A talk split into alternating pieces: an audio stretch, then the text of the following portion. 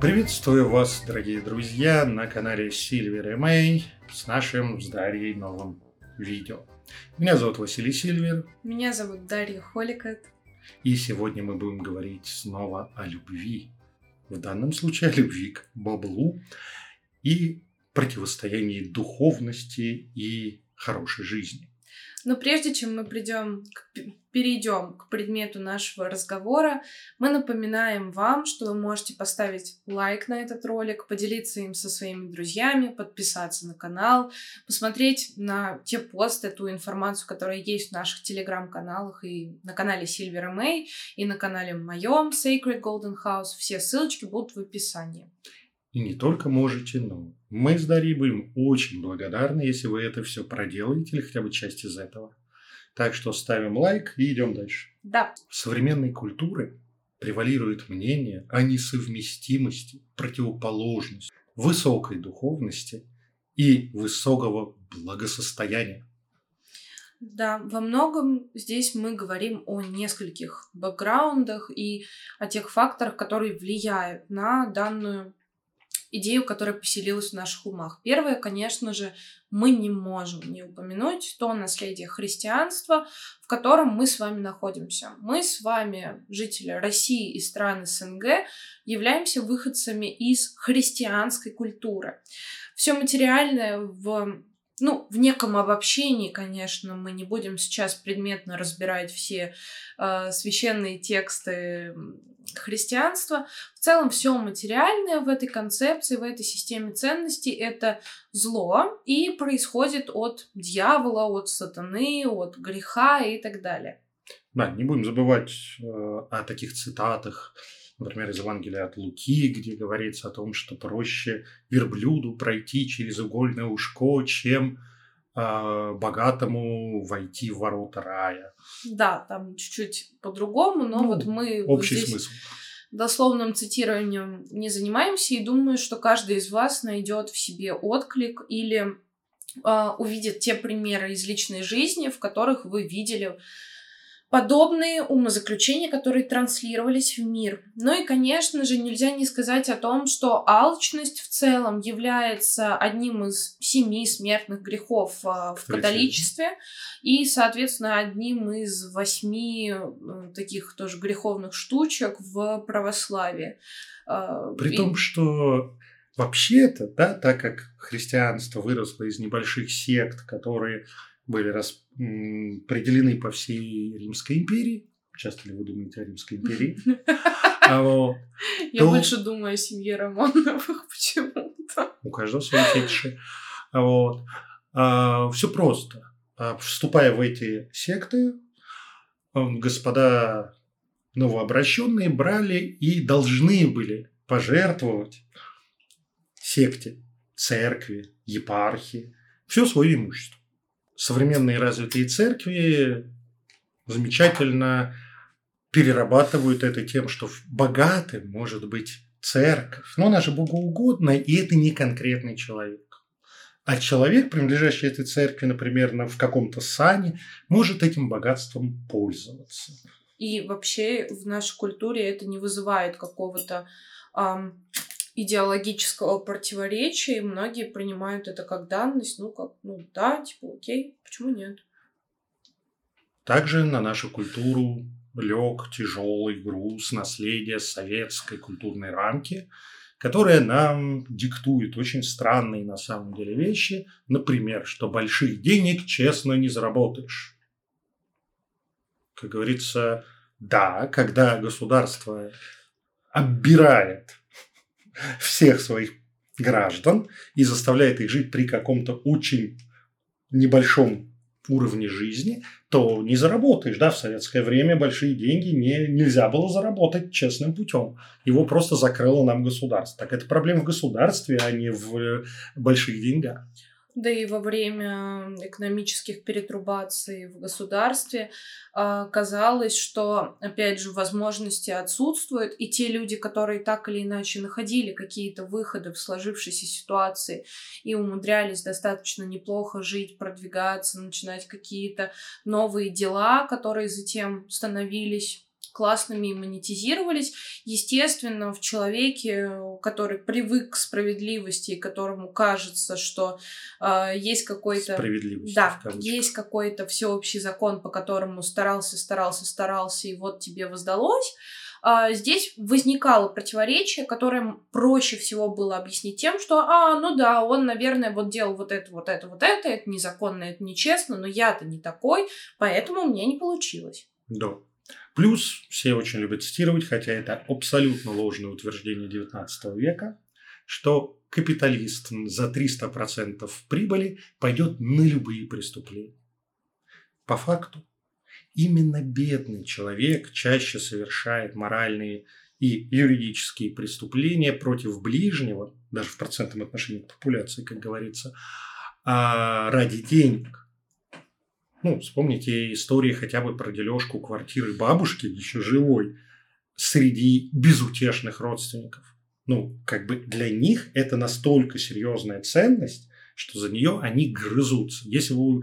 В деле был человек, у которого свой дом, яхта и миллион на счету, не рублей, вот, то он сказал, да и берите вы свою двушку в Воронеже, ну как бы это только мне мозги не парьте. И с другой стороны, здесь также получается, что часто старшие родственники, зная о материальном положении своих семей, они в том числе выстраивают собственную ценность на базе того, что, ну, квартира есть, теперь давайте там, вот вы будете за мной ухаживать, я еще подумаю, кому переписать и так далее и тому подобное.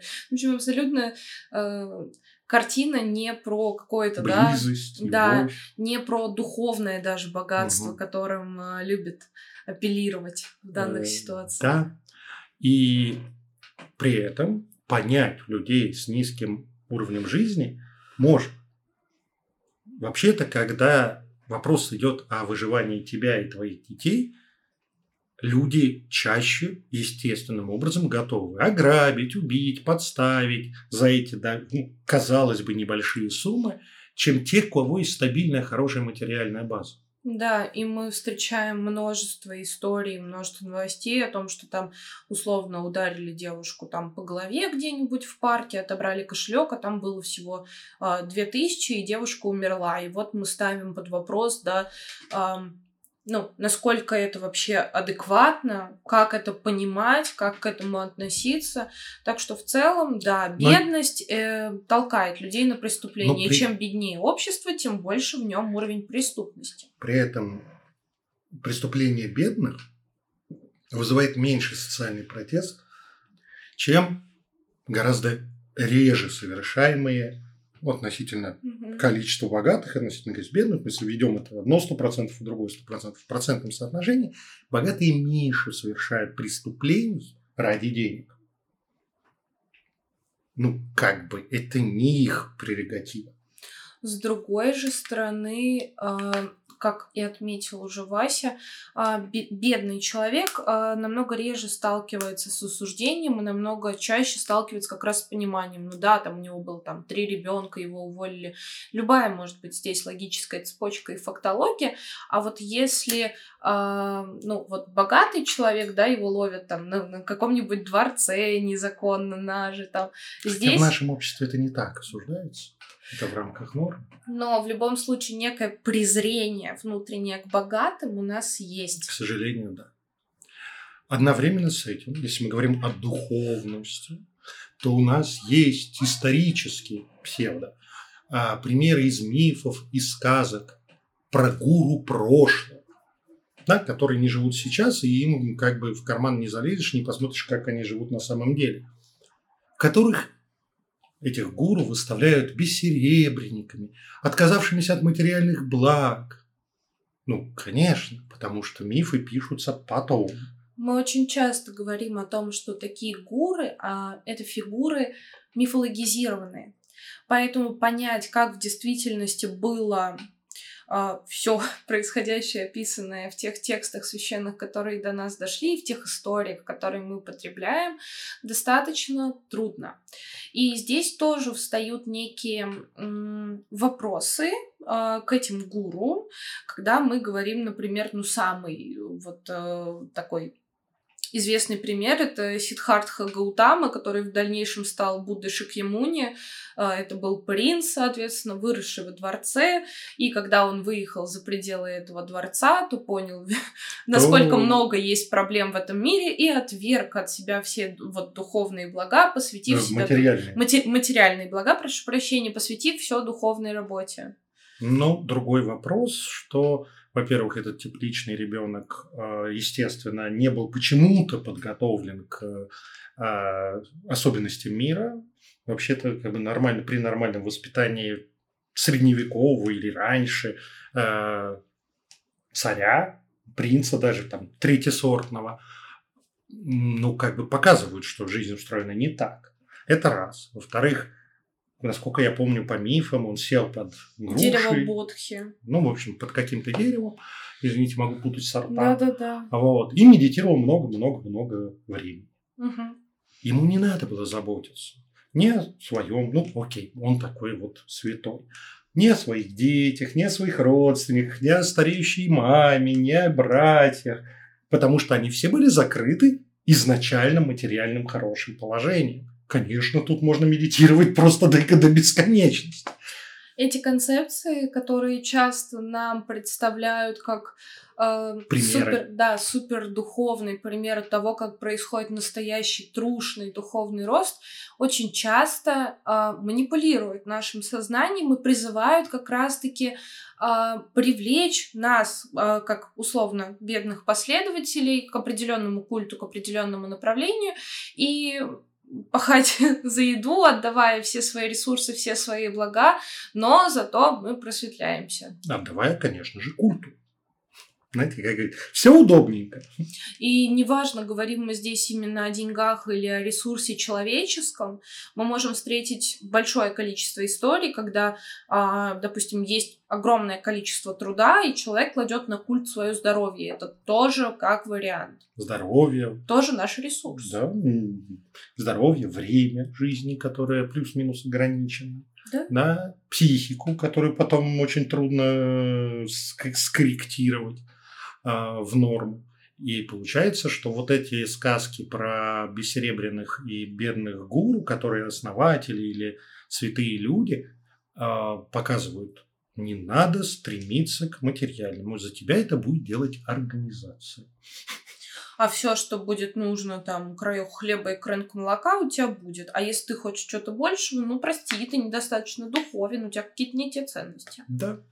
Ну, и в советское время, ну, и в христианский период, и после этого советская власть взяла это с собой вместе. Это, конечно же, демонизация денег как явление. Потому что есть такое представление в традиционном культуре, традиционном жизни, когда денег ни у кого нет, да? Что когда, как только появляются деньги, это меняет взаимоотношения в этой среде. Другой вопрос, что эти взаимоотношения несправедливые на самом деле, если посмотреть в здравом рассуждении, а крайне тяжелые, абьюзивные, когда, например, большак, глава общины или рода, может позволить себе все, что угодно по отношению к своим младшим, да, и, опять же, да, русская община, снохачество было просто распространенной, хоть и осуждаемой церковью, практикой. Вы погуглите, что это такое, и насладитесь. И вот с точки зрения так называемых традиционных ценностей, деньги – это то, что проливает кровь, ради чего гораздо чаще кровь проливает идея, какие-то идеалистические представления о мире, религия духовная, да? Притом, при всем, даже если мы встречаем среднестатистического человека, который далек от духовности, пусть там агностик, атеист, деньги в представлении современного человека очень сакрализированы. Именно поэтому вы могли слышать и от своих близких то, что не надо говорить откровенно о своем доходе, о том, что у тебя есть деньги, будешь много радоваться деньгам, завтра будешь плакать. Все вот эти истории про черный день, который обязательно настанет. Все истории про то, что никаких жизней здесь сейчас, никаких необдуманных вложений. Все на сберсчет. Ну, вообще, ряд таких установок, например, вот когда я столкнулся в культуре, уже в осознанном возрасте, с очередным проявлением того, что не надо говорить о своем доходе, о своих материальных благах, которые у тебя есть, и внезапно понял, да, на примере фермеров. Очень часто мы могли наблюдать, сейчас все меньше этого, потому что меньше жителей деревень, больше просто работающих там, когда в каком-нибудь колхозной деревушке приезжает туда семья, которая начинает, изначально, может быть, выходцы оттуда, уехавшие в город или еще, которые начинают работать на этой земле, начинают давать работу своим, что называется, содеревенщикам, другим деревенским и так далее. После чего, видя, что у них лучше, что у них есть деньги, что они материально обеспечены, что делают местные, подпускают красного петуха и сжигают все это нахер. При этом у них самих денег не было, но у них глаз режет, что кто-то может быть не таким депрессивно-материальным, как они сами. И поэтому в советское время наличие ресурсов плюс, знаете, опять же, при общей невозможности заработать честным трудом в Советском Союзе больших денег, если у тебя много материальных благ, то это хороший повод заинтересоваться в БХСС. Да уж не стоит также говорить о том, что есть такое явление, как раскулачивание, которое нас тоже заставило стесняться материальных благ и бояться, как бы не забрали. Вот у меня, например, в моей семье были зажиточные достаточно крестьяне, у которых, моего, получается, прадеда, прапрадеда была своя мельница. Это вообще по тем временам был нонсенс. Но пришла советская власть. Shit happens. Моего прадеда, пострадавшего от советской власти, пострадал у нас за другое, за просто польское происхождение. Вообще, если вот мы обо всем этом бэкграунде и христианском, советском говорим, у нас очень и очень много стыда, страха, связанного с деньгами, с успешностью и во многом с проявлением себя в мир. Мы никогда не знаем, в каком акте выстрелит чеховское ружье. Вот, например, сейчас мы говорим об этнической принадлежности. И, правда, тот мир требовал от нас страшиться, бояться и дрожать. Ты знаешь, учитывая, что я там наполовину с Урала, наполовину русский, а наполовину поляк и украинец, знаешь, тоже как-то очко поджимается. У меня тоже есть поляки.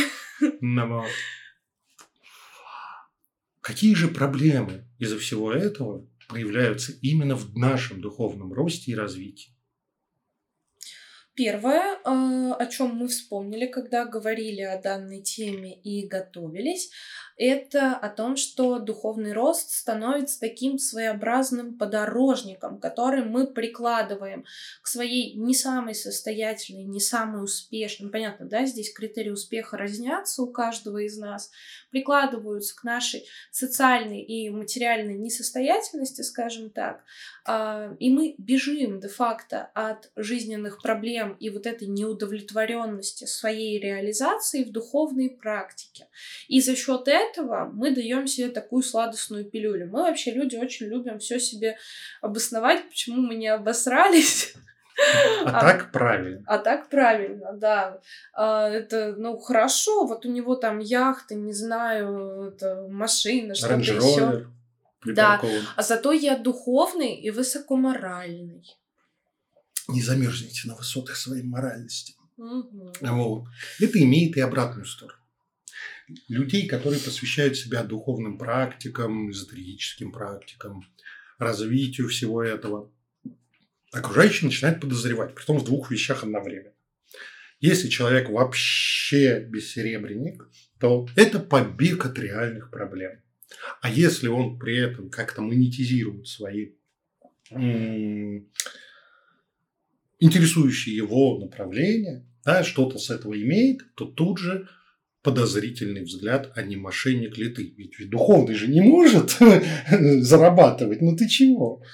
Да, и очень интересная на самом деле ситуация складывается, заключающаяся в том, что если человеку действительно по его внутренним ценностям достаточно того, что он имеет, и он является высокодуховным, it's okay, это нормально. Мы не, мы не пропагандируем какую-то идею, там, что все должны вот именно такой уровень достичь дохода. Да?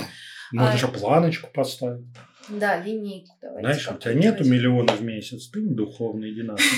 Ну, глупость. Вот, поэтому здесь очень важно отслеживать, ради чего мы действуем, что мы в этом процессе обслуживания обслуживаем и что нам в действительности надо в моменте. Есть такое понятие, мне очень нравится, субъективная оценка уровня жизни. То бишь, если субъективно оценивается уровень жизни как хороший у человека, им субъективно, то все нормально с этим. Все, ок, система работает, можно не менять. Если он субъективно, ему кажется, недостаточно, то надо менять в сторону большего. Если кажется чрезмерно, ну, раздайте свои капиталы кому-нибудь. Желательно не религиозным организациям, сразу предупреждаю. Всегда смотрите на то, что они дают взамен. Вот. У нас в обществе есть стыд брать за свои духовные, эзотерические навыки, умения, свойства, разговор, продвигающий другого, лекцию и так далее, деньги. Да, и здесь мы, кстати, упарываемся в то, что людям очень важно обосновать, почему они берут деньги. Я вот, например, слышала в эзотерическом пространстве такую историю, что бесплатно – это бесплатит, поэтому обязательно шекели на карточку. Да, это нормально в целом просить за любой свой навык, который достаточно… хотя бы за свое время. Да, это нормально брать за это деньги, но за счет того, что есть те установки, те проблемы, о которых мы рассказали, это становится достаточно проблематично. Но в действительности деньги – это универсальный эквивалент энергии в нашем современном мире. И я как раз придерживаюсь концепции, объясняющей, да, почему хорошо брать деньги, по простой причине. Мы, делая что-то кому-то, давая что-то, передавая, да, мы вкладываем энергию. И, естественно, чтобы этот баланс был адекватен, мы должны ее получить. А если мы берем не деньгами, то бишь не универсальным эквивалентом, который трансформирует ресурсы одного, энергию одного человека в другое и другому, да, то нам, конечно, знаешь, это, таки каким-то образом это придет. Плата за это, наши усилия, условно плата, да, некая энергия вернется. Но на конвертацию, на то, чтобы вот найти этот левый путь, как тебе подкинуть нужный тебе ноутбук, который ты отказался брать деньгами, чтобы его купить, да, за конвертацию там большая часть суммы будет удержана, потому что потратится на то, чтобы кто-то тебе его подарил, ты его нашел или что-то еще. Абсолютно нормально брать за свои услуги, за свое время, за что угодно. Что вы делаете, ровно столько денег, ровно столько ответных каких-то услуг, даров, еще чего-то, чтобы вы не чувствовали просто себя трахнутым. Вот если после оказания услуг, посвящения времени там, какому-то человеку вы чувствуете, что вас выебали, что-то не так с энергообменом. Вообще, да. Здесь я не могу не вкинуть свой любимый тезис. Я человек с экономическим бэкграундом, да, образованием и деятельности. И просто рекомендую, если вы все-таки не отвергаете материал и слушаете нас на эту тему, запомните, справедливая цена – это не то, сколько в товар, сколько в услугу сил было вложено. Справедливая цена ровно та, которую готов заплатить тот, кто покупает. Вот это справедливо. Да? Если он готов заплатить больше, значит, справедлива цена больше. А если не готовы за ваши услуги люди платить, значит, у вас услуги говно. Ну, не обязательно услуги говно, прям так ты подытожишь. Ну, либо вы не нашли свою аудиторию. Да, не нашли свою аудиторию, недостаточно заявили о себе. То здесь может быть много очень факторов. Ну, услуги говно для этой аудитории. Они не готовы заплатить за нее. Ну да, просто деньги. Здесь хотелось это уточнить, да, оно просилось, а то я знаю, что нас слушают разные люди, в том числе и синдром самозванца, бывает очень по-разному, но, в общем, себя напрасно не надо обесценивать после этого. Да. Ой. Что еще? Страх хорошего заработка и больших денег. Исходя из такой концепции, исходя из этой боязни, у нас есть мнение, что большой заработок, большие деньги будут мешать нашему духовному росту. Испортят нас. Да, испортят нас. Вот. Такое тоже есть. Самое интересное, деньги никого не портят. Просто когда у человека их нет, у него меньше возможностей для чего угодно. Как показать свои лучшие стороны характера, так и худшие.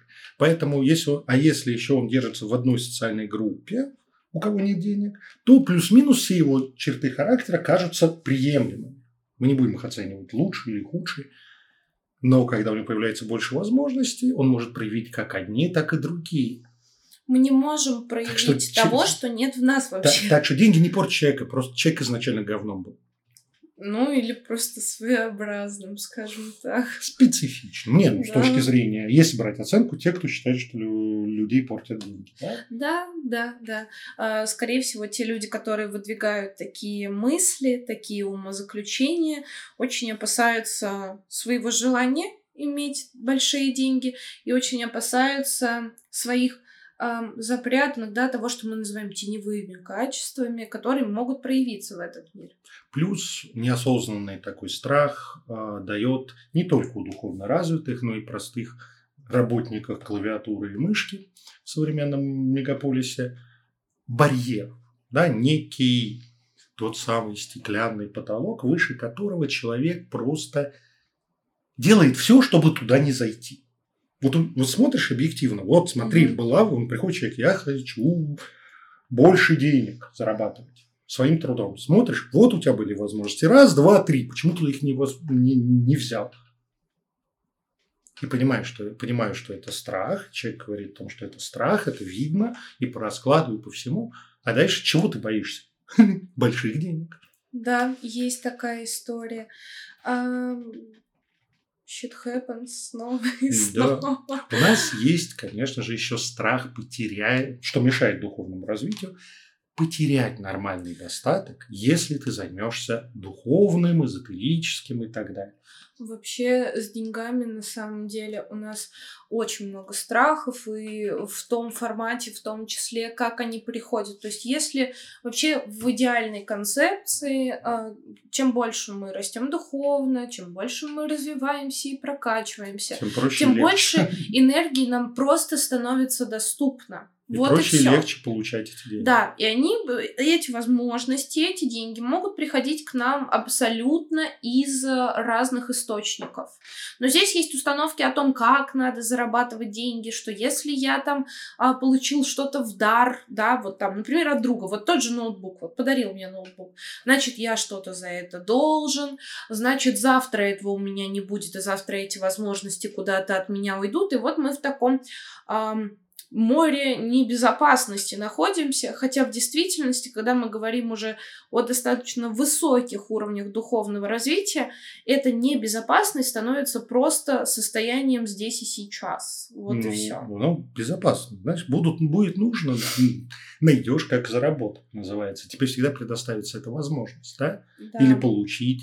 Вообще деньги, по моему собственному представлению, которое формируется, да, и вот тоже страх там брать денежку за свои услуги, шекели наши любимые. Твои любимые, я их обычно баксами или евро называю. Страх больших денег. Вообще деньги я заметила и возможности, да, вот когда там упираемся в стеклянный потолок, деньги, сука, любят смелых. Хорошие деньги, просто продвижение, да, для того, чтобы их становилось больше, это всегда возможность и нужда рисковать. Чем мы более развиты, тем на самом деле больше мы можем рискнуть. А если мы потеряем в случае неуспеха. Да, то есть у нас есть вот из этого такого внутреннего ресурса тот резерв, которым мы можем как-то жонглировать, да, и смотреть, что здесь окупится, что здесь окупится. И это не только тупо про проекты новые, это в том числе и про новые знакомства, про что-то еще. Но, большие деньги любят рисковых. Да. Это когда мы не мы, кто-то. Вот если кто-то, там тоже риск тоже есть, но меньше, чем законными способами. Например, пилит бюджет, это тоже риск. Но тут он, как говорится, корпоративно поддержан. Например, часто в таких странах дальнего мира. Вот. Но если вот те люди, кого я знаю, успешны в материальном плане, у них, вне зависимости от уровня духовности, есть одна и та же черта, одно и то же свойство, и часто наработано. Это не всегда врожденное. Над этим работают. Да. Осознанно или нет. Это готовность проявляться. Да? Самый большой страх человека – это чтобы его заметили другие в большом количестве. Мы этого, с одной стороны, очень хотим. Мы жаждем этого внимания. Но очень боимся, что нас закидают какашками, и мы сдохнем под этими какашками. А те, кто талантлив, прекрасен, духовно развит или иначе развивался личностно, там еще как-нибудь, но сидит тихо и боится предъявить себя окружающим, когда задают, как говорится, кто пойдет это делать? Почему не я? Кто умеет там то-то? Я. Кто? Когда в офисе, условно, я знаю эти прекрасные моменты, да, в офисе сидят 3-4 таролога и 10 обычных. Кто-то спрашивает, было бы у нас где-нибудь здесь гадалка, было бы интересно посмотреть. 3 сидят тихо в своих мониторах, 4 такой, я. Но, ребятки, сейчас я вам так просто покажу, целые мои услуги стоят столько-то тысяч рублей, вам демонстрационная акция, потом обращайтесь. Да. И почему-то те тарологи, которые сидят тихо в уголке, удивляются, почему они берут за расклад 300 рублей, могут получить, а он берет 3, 7, 10, 20. Потому что он не боится сказать себе. И вот это умение в любых сферах, не обязательно старо, проявиться. И, опять же, наше советское прошлое, сколько нас в школе учили, например, меня пытались не выделяться, не проявляться, не... Ты что, какой-то особенный? Да, блин! Блядь, да. Моя болячка. Вот честно попала в эту историю. Да, блядь, я особенный. У вас нет таких умений, навыков и знаний, а у меня есть. У меня была такая история, у меня была прекрасная, в кавычках, учительница математики, а я всегда любила выделяться, не потому что... в том числе, наверное, мне хотелось какого-то внимания. Я вообще эпатажная личность. Я люблю, когда на меня пялятся. Вот. У меня там... Заметно. Я тоже. У меня там был септум, у меня там виски выбриты. Господи, как она страдала, как она меня таскала к директору и не пускала с кольцом в носу и пророчила мне, что я буду чуть ли не дворником. Бля, мне было бы так приятно сейчас посмотреть на ее ебал. Что не говорит о твоем высоком духовном росте? Так я же и говорю, что я тут вообще-то сижу, я никуда не тороплюсь. Но маленький guilty pleasure может позволить себе и духовно развитый. Финализируя разговор о вреде этих установок, получается, что из-за всего этого человек искривляет свое духовное развитие, делая его однобоким и урезанным, так как искусственно либо себя закрывает только в материальном, избегая духовного, чтобы не потерять то, что у него материальное есть. Мне же еще детей кормить, знаешь, классическая фраза. Либо он отказывается от материального и не может нормально монетизировать свой доход, не может жить за счет своего духовного развития, обеспечивать себя. и не сталкивается с теми проблемами до своего духовного развития, которые связаны с материальным. Давайте будем честны. Духовный рост, и я думаю, многие это, кто слушает нас, понимают и осознают, духовный рост – это не про одну конкретную сферу. Это даже не про количество намедитированных часов, количество жречеств, клиентов, чего угодно. Духовный рост, он распространяется на все сферы нашей жизни. Поэтому духовный рост сферу ваших бабок не обойдет. Вообще ни разу. А отказ от материального – это не духовность. Это побег от необходимости быть духовно развитым при столкновении с баблом. Вот когда мы адекватно научимся с этим обращаться, давайте тогда в этот момент будем решать, надо нам сколько в действительности, где мы чувствуем себя комфортно. Хотим ли мы продать Феррари, уйти медитировать под дерево, но сначала нам, нужно с этим столкнуться. Сначала нам нужно Феррари. Знаешь, как, чтобы выйти из зоны комфорта, надо сначала ее себе организовать. Извините, шутка. Потому что неправильно. Здесь каламбур, связанный с понятием. Простите, как говорится, если у вас такие проблемы с баблом, сколько вы духовно не растите, там вы останетесь на низком уровне. Что ж, как же у нас теперь наша позиция, что духовный рост и любовь к хорошей жизни сочетают? Самая любимая история, которую мы постоянно продвигаем, если духовные практики различного толка, мастер-классы, пройденное обучение, сертификат. Медитация на ретритах и без ретритов. Да, если все эти техники духовные не сделали вашу жизнь лучше, в том числе и в материальном плане. Субъективно для вас. Да, конечно. Духовный рост у вас пошел по кривой линии, если не сказать говно. Да. И по факту вы занимаетесь не духовностью и не развитием, обслуживанием своих страхов и травм.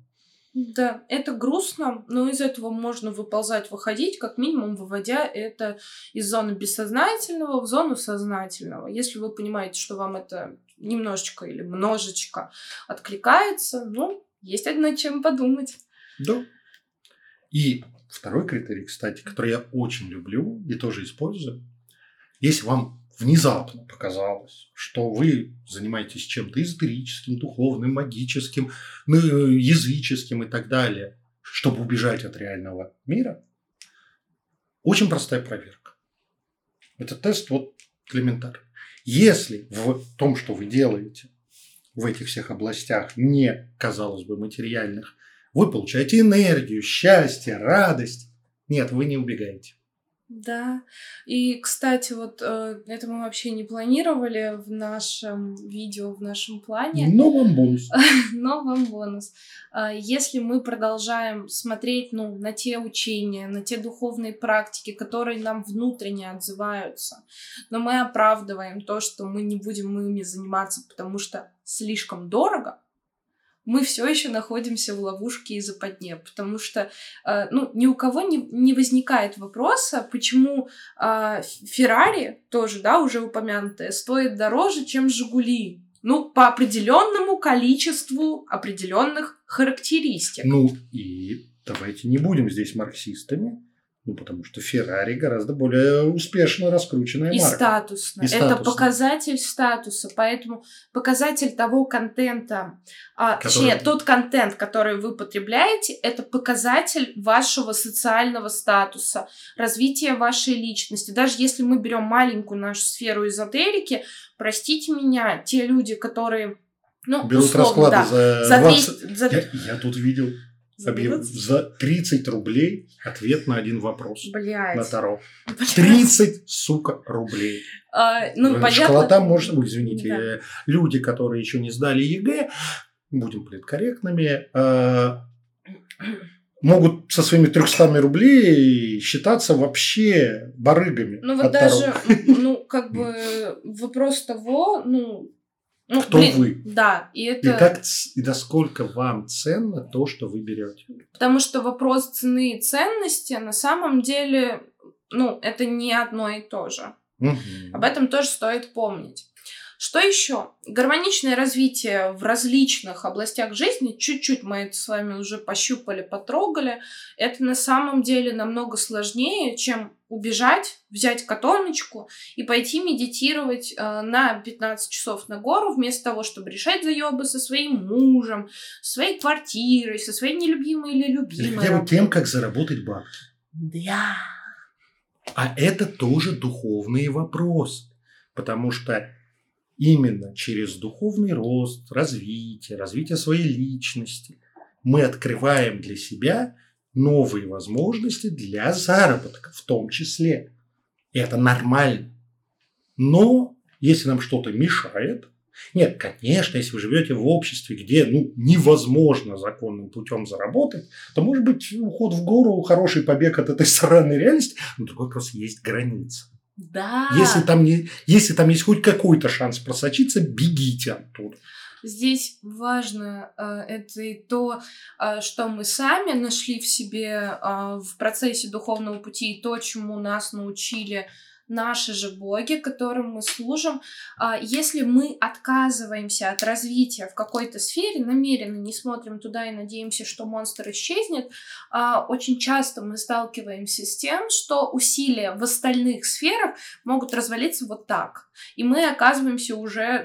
Опять на дне. Что больнее, потому что мы поднялись как бы вроде бы выше, да. Так подтянулись и такие, а как спускаться? А вот так, лети.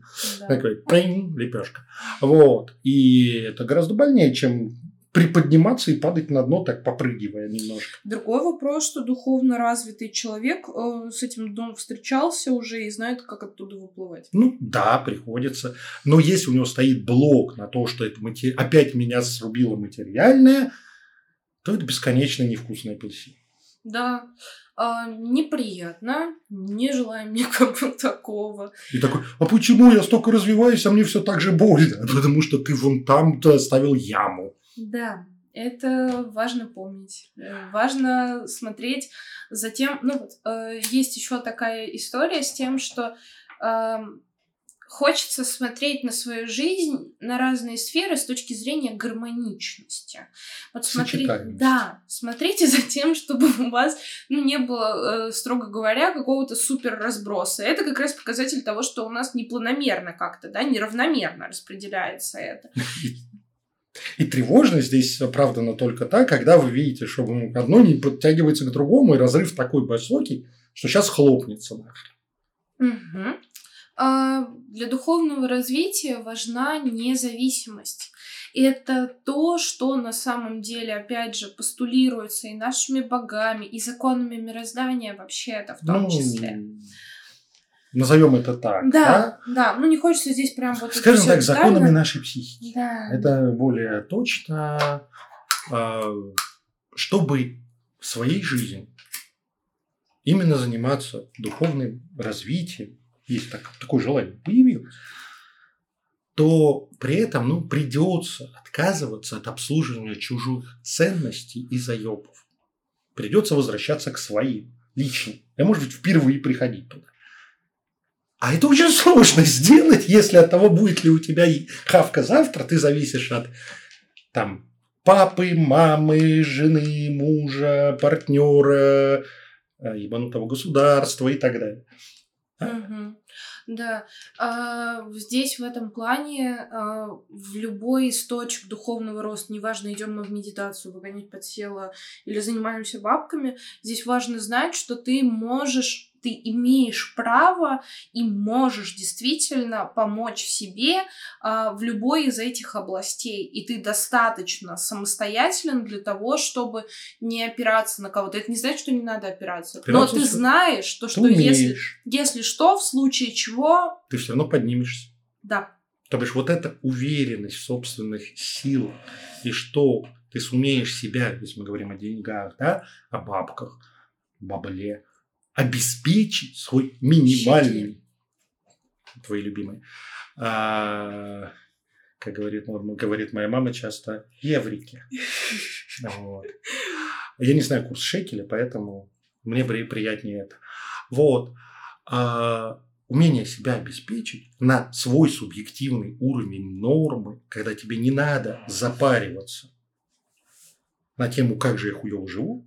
Капитально запариваться в любом случае, потребности растут. Все это, капитально, знаете, вот запар себе вроде, да? Да, когда ты думаешь завтра, как и на что купить как минимум продуктов, на что мы будем кушать. На что я буду лечить себя в случае чего и так далее. Вот на уровень, когда это уже не проблема, вот эта уверенность дает ту самую независимость. И тогда это позволяет развиваться духовно. Нет, понятно, что медленнее и сложнее, когда этой независимости нет, и бывают объективные факторы. Все достижимо. Да? Но специально себя убирать из зоны материального, чтобы осложнить себе жизнь, это, конечно, нахуй. Очень по-советски. Нахуй. И по-христиански.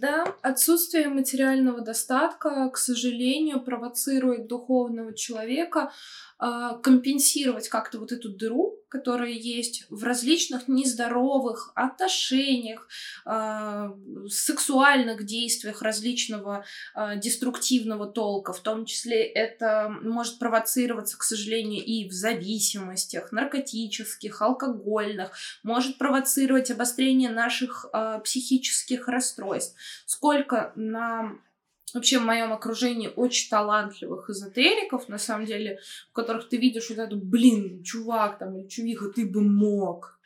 Но ты видишь, как за счет того, что вот с этой темой есть какие-то небольшие или большие проблемы, человек уплывает как раз в обслуживание не совсем здоровых конструкций, не совсем здоровых... Для компенсации. Да.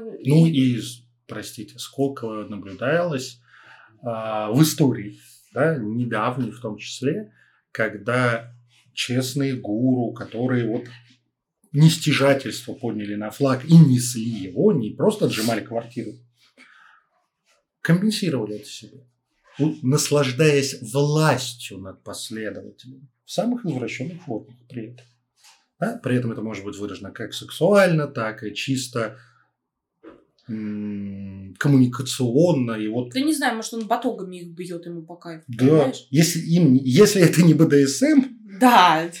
а какая-то религиозная практика, надо быть аккуратнее с этим. Это не то. Так что, дорогие друзья, мой вам совет. Я думаю, Даша к нему присоединится. Абсолютно. Если вас призывают отречься, отказаться от материального по пути духовного роста, то делаем несколько последовательных вещей. Проверяем сначала свой кошелек, не залезли туда этот товарищ призывающий. Потом свою сексуальную безопасность. Не хочет залезть вам в жопу или в другие органы. А потом посылаем этого гуру нахер. Он явно сам не решил свои духовные проблемы с материальным. Или хочет решить их за счет таких, как вы. Если мы с вами выбираем наставника в любом духовном деле, или если мы с вами на какие-то курсы маркетинга ходим, смотрите, пожалуйста, за тем, как живет этот человек. Это очень классный интуитивный маячок, который может вести вас по прямой, по тому пути, который вам действительно естественен и подобен. Если вы смотрите на человека и хотя бы в чем-то понимаете, что, а вот так я бы хотел, как он или она, вот тогда есть вам чему поучиться у этого гуру. Другой вопрос. Нужно здесь аккуратнее. Тоже по этому маячку. Потому что, продавая инфопродукты, очень неэтично использовать такое понятие, но все-таки инфо-цыгане, особенно в зоне успешного успеха, как раз на этот маячок любят ловить. Они обставляют свою жизнь очень крутыми вещами, статусными. Даже если в кредит или в аренду они взяли. Чтобы люди по такому принципу пошли. А дальше смотрите, чем он занят и чему он учит.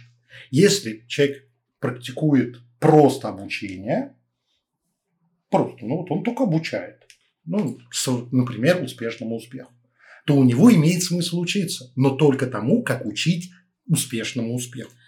Смотрите за тем, какова личность в целом, если блогер это или спикер вам это показывает. Во многом, исходя из этого, внутреннего принципа, внутренней ценности мы с Васей снимаем так, как мы снимаем, и делаем те продукты, которые мы делаем. Потому что мы такие, да, как есть. Мы не выставляем здесь. У меня все есть, я могу так снять. Да, я тоже могу так снять, притащить, и в принципе у нас будет хорошая картинка, но нахуя? Но в этой комнате с этим светом я сижу каждый день. Ваяю сайт свой, там, лендинги для своих товаров, записываю и все остальное. Это мое рабочее место. А я очень до сих пор живу в квартире, в которой мне... Ну, мне повезло очень. У меня есть отдельная рабочая комната и алтарная зона, но, сука, там одна только стена поклеена обоями, другая просто вот. Ну, кажется, и я показываю это, потому что, вот так. И здесь, что еще хочется немножко добавить, ориентируйтесь на то, что вам отзывается. И проверьте, если вам внезапно начинает отзываться отказ от материального, то вам нужно проверить. А ради чего вам этот отказ? Если ради абстрактной духовности, это проблема. Вы въебались. Если ради того, чтобы определенные техники отработать, да, можно совершенно спокойно поехать, там, устроить себе ретрит. Хотя, Господи, поезжайте в ближайшее, точнее, даже не ближайшее, дальнее Подмосковье, и очень хорошее. Не обязательно Подмосковье, если ты в Новосибирске. Да, ну да. То есть, смотрите, изи. Я до сих пор периодически организирую над ретритами в Индию, и там на Гуае или еще куда-нибудь там, потому что, честно, самый охуенный ретрит, когда я поехал со своим приятелем к его бабушке в деревню, среднерусскую, где нет, в принципе, ничего. Даже электричества. Ты понимаешь, я ни один свой девайс не мог зарядить. А сотовый был бесполезен по той причине, что в этой деревне не ловит, да? И не ловила никогда. Да? Там нет лампочки Ильича. Там реально при лучинах и свечах. А ща-то всего-то отодвинулся. Да? И вот, знаешь, я не думаю, что хуже медитировать в Подберезках, чем в каком-нибудь горном ашраме. Другой вопрос, если вас привез горного ашрама, у вас есть на это деньги, это вас социально и статусно вдохновляет. Да вообще даже эмоционально. Да, эмоционально. Но себе честно признайтесь, вы не за древней мудростью едете. Вы могли, эту же мудрость могли бы провести с березкой. При высоких уровнях духовного развития, опять же, даже выезжать, блядь, никуда уже не надо. Это да. Моя жизнь хикикамори. Чек. Ретрит. Просто не отвечать в мессенджер. И все. Меня уже никто не побеспокоит. Ну что ж, дорогие друзья. Так что любите бабло, любите хороший уровень субъектива, хороший уровень жизни. И любите себя. Да, и духовно развивайтесь. Одно другому не мешает.